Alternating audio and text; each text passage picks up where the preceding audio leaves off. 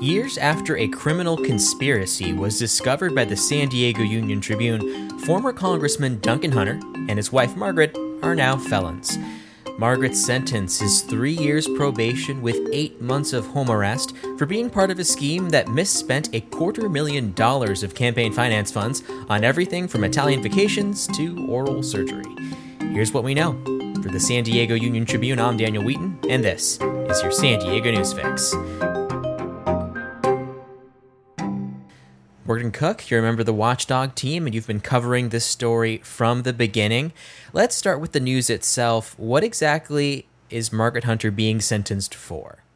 She pleaded guilty to one of 60 counts in the indictment. The count was conspiracy to com- illegally convert campaign finance money to personal use. Um, and it carried a sentence of five years a maximum exposure is what they call it, the maximum sentence of five years. Um, but she cooperated, and uh, prosecutors said her her help was really really important, and so they sought this, you know, much lighter sentence for her. Mm-hmm. And why don't you recap how we got here? How did this conspiracy come to light? Um, well, the Federal Election Commission, which oversees federal elections, um, it's questioned Duncan Hunter's campaign in April of 2016 uh, in a public letter asking about, hey, what's up with your campaign spending money on these video game charges? Because personal use of campaign finance, campaign money is uh, is not allowed. It is against the law. And um, so, you know, we somebody told us about this or told my editor about it. Um, and he said, Hey, we hear there's this letter. And so I just went and found it on the website. And, you know, I started asking questions and then I went back in older campaign finance reports to make sure I, I wasn't missing anything. Um, and I saw more weirdness there. And then it's just one thing kind of led to another for four years.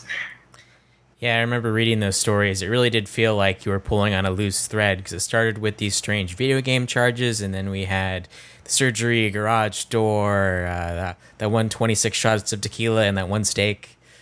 Yeah, and, and you know, um, pulling on that thread got the attention of uh, the U.S. Attorney's Office and, and Assistant U.S. Attorney Phil Halpern, who said after Duncan Hunter was, uh, you know, pleaded guilty that – um, he had seen my first article in the San Diego Union Tribune, and that sort of you know made him think, is this something we need to to get into? You know, um, but there were other balls rolling too. This group uh, called Citizens for Responsibility and Ethics in Washington, known as CREW, uh, they filed a complaint with the um, Office of Congre- Congressional Elections and the FEC, Office of Congressional Ethics, sorry, and the FEC. Um, and so, you know, there were those investigations going too. And then uh, the Office of Congressional Ethics recommended that the big ethics committee, you know, the House Committee on Ethics, uh, do an investigation formally and thoroughly. And they were going to do that until the Department of Justice asked them to step aside for, mm-hmm. you know, while they did their investigation. And since this has been in the courts, it seems that Margaret Hunter's strategy has been very different from uh, Congressman, former Congressman Duncan Hunter's. Can you explain kind of both of their strategies and where it kind of took them because they are quite different? Yes. Um, so Margaret Hunter has been pretty much silent. She has not spoken in public outside of court and court records. Um, and this is, she's been like that the whole time.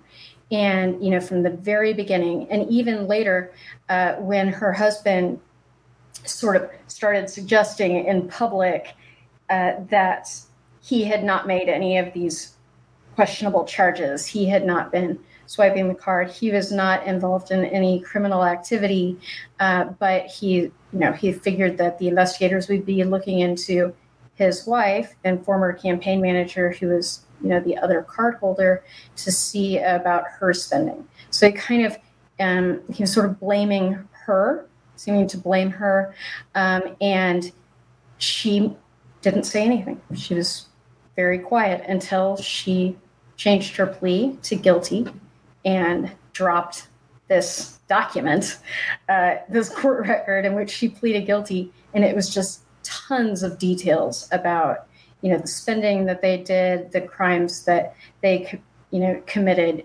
conspiracy with each other, and um, basically said, yeah, I committed the, this crime, and my co-conspirator was my husband, and so you know prosecutors said that that made it a lot harder for him uh, to continue to fight the charges and mm. continue this sort of campaign of saying, you know, this is politically motivated prosecution. It's you know, it's fake news. It's, it's, it was my wife's charging of things. You know, it just made it harder for him to not take responsibility as well. Yeah, I remember looking through that indictment, which is a rather long document, and it's not super surprising that one of the parties would be like, "Yeah, there's no way I get out of this. I might as well just cooperate." Yeah, and you know, prosecutor said that she was she was really just trying to to take responsibility and end it as quickly as possible for their children because you know they had three children who at the time I think were all you know and still living at home.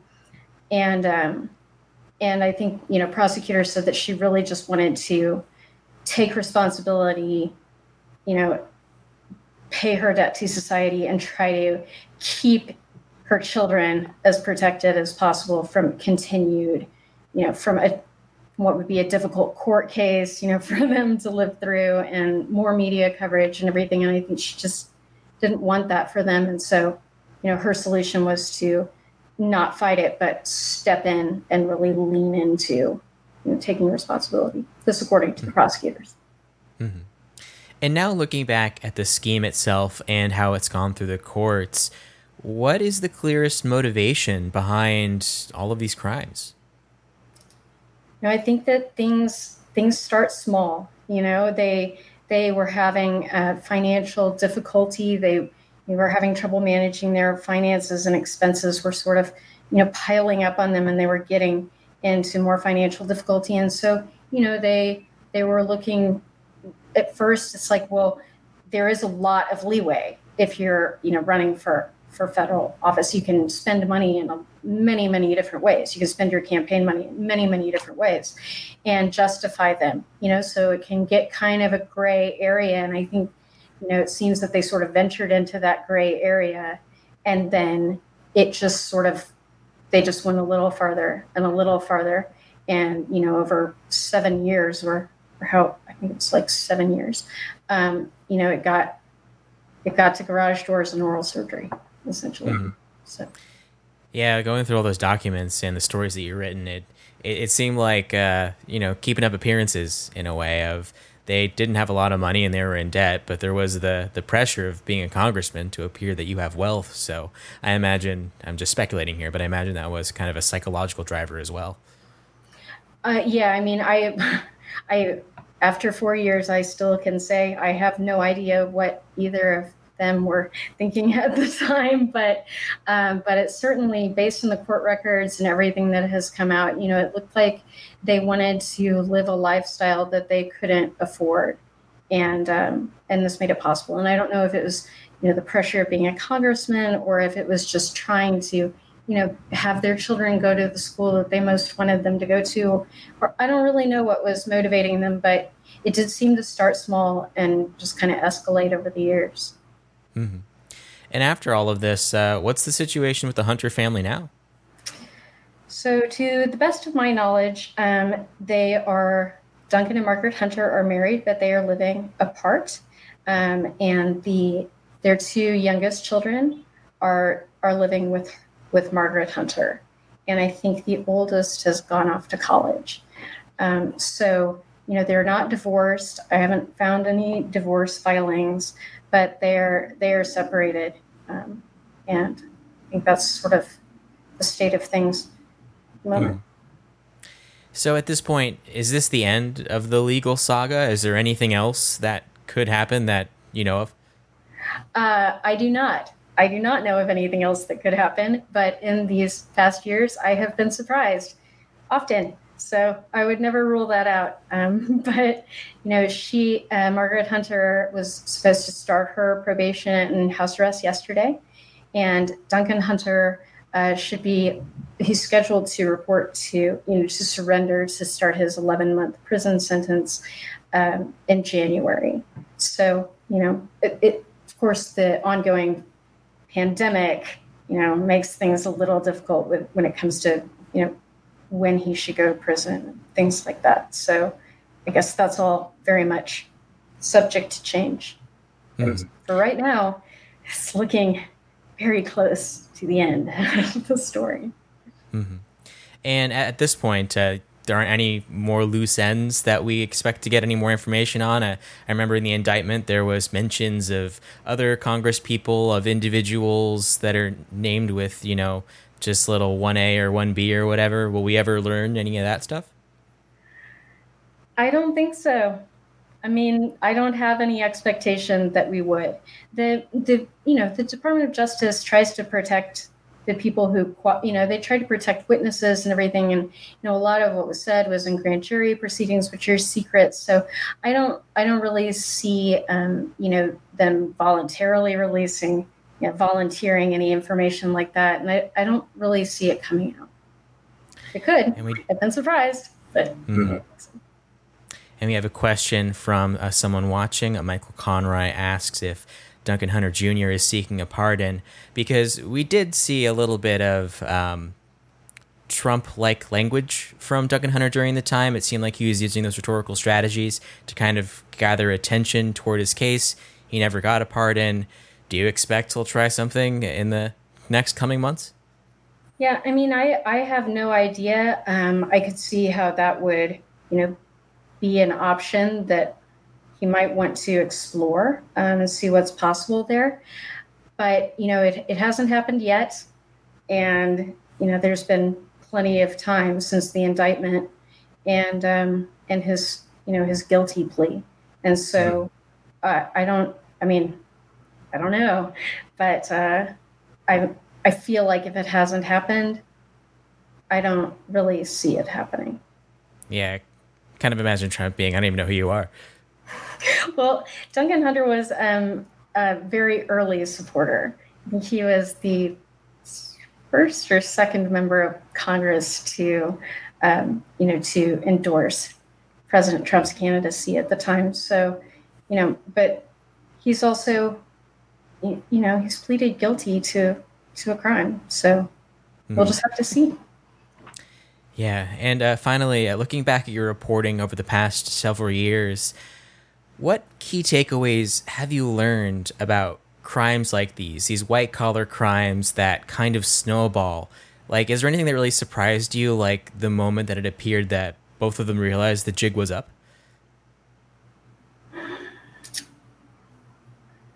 Well, I think that, I mean, no, I don't know because I'm not sure at what point they decided that it was time to, you know, to come, well, Margaret Hunter to come clean.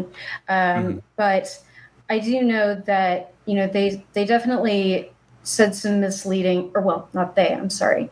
Uh, former Congressman Hunter said some really misleading things, I think, to try to cover it up. You know, prosecutors have said he was basically lying to the public to try to cover things up. And, you know, you don't expect, um, you, I don't know. I mean, I just, I'm not sure when they, when they decided that. I don't hmm. know. Yeah, and that kind of matches with some of the language that we heard when, um, you know, Duncan was sentenced and when we learned about, you know, the exact charges is that the kind of the reason why the justice system went after him this way is because as a member of Congress, you're held to a higher ethical standard and those dollars are taxpayer dollars. So that's why the hammer came down much harder on him than it did on Margaret.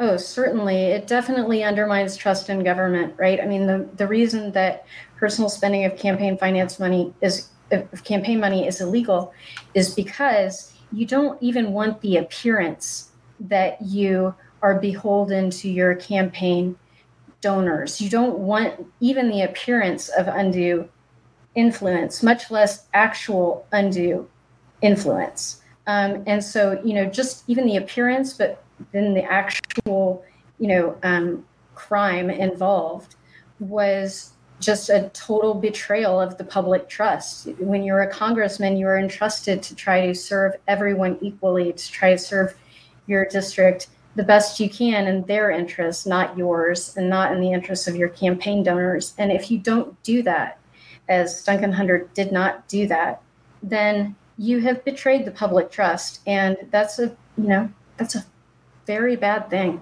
It's a very bad thing. Mm-hmm. And uh, finally, actually, finally, this time, um, you remember the Watchdog team, and your team is exceptionally skilled at digging up records and kind of digging deep on these stories, especially ones that are tied to the public trust. So, if I have something that I want to share with the press, uh, what's the best way of getting that to the Watchdog team? Well, you could email me at morgan.cook at sduniontribune.com. Or if you go to the website on the Watchdog page, there's a button you can click to to send us a tip. All right. Looking forward to those tips in that secure Dropbox. Morgan Cook, thank you so much. Thank you for having me. The fourth annual San Diego Festival of Books, the county's largest celebration of the written word, is going virtual. Like past festivals, you can expect Q&As and panels with award-winning authors from across the country New for this year, count on poetry readings, a cooking demo, art and writing workshops, and an entertainment hour with local musicians. Visit sdfestivalofbooks.com. Thank you for listening to the San Diego News Fix. If you want to include the San Diego Union Tribune in your morning routine, check out our daily flash briefing. Every weekday morning, hear a quick summary of the day's top stories. Just search San Diego Union Tribune wherever you get your podcasts, including smart speakers. Until next time.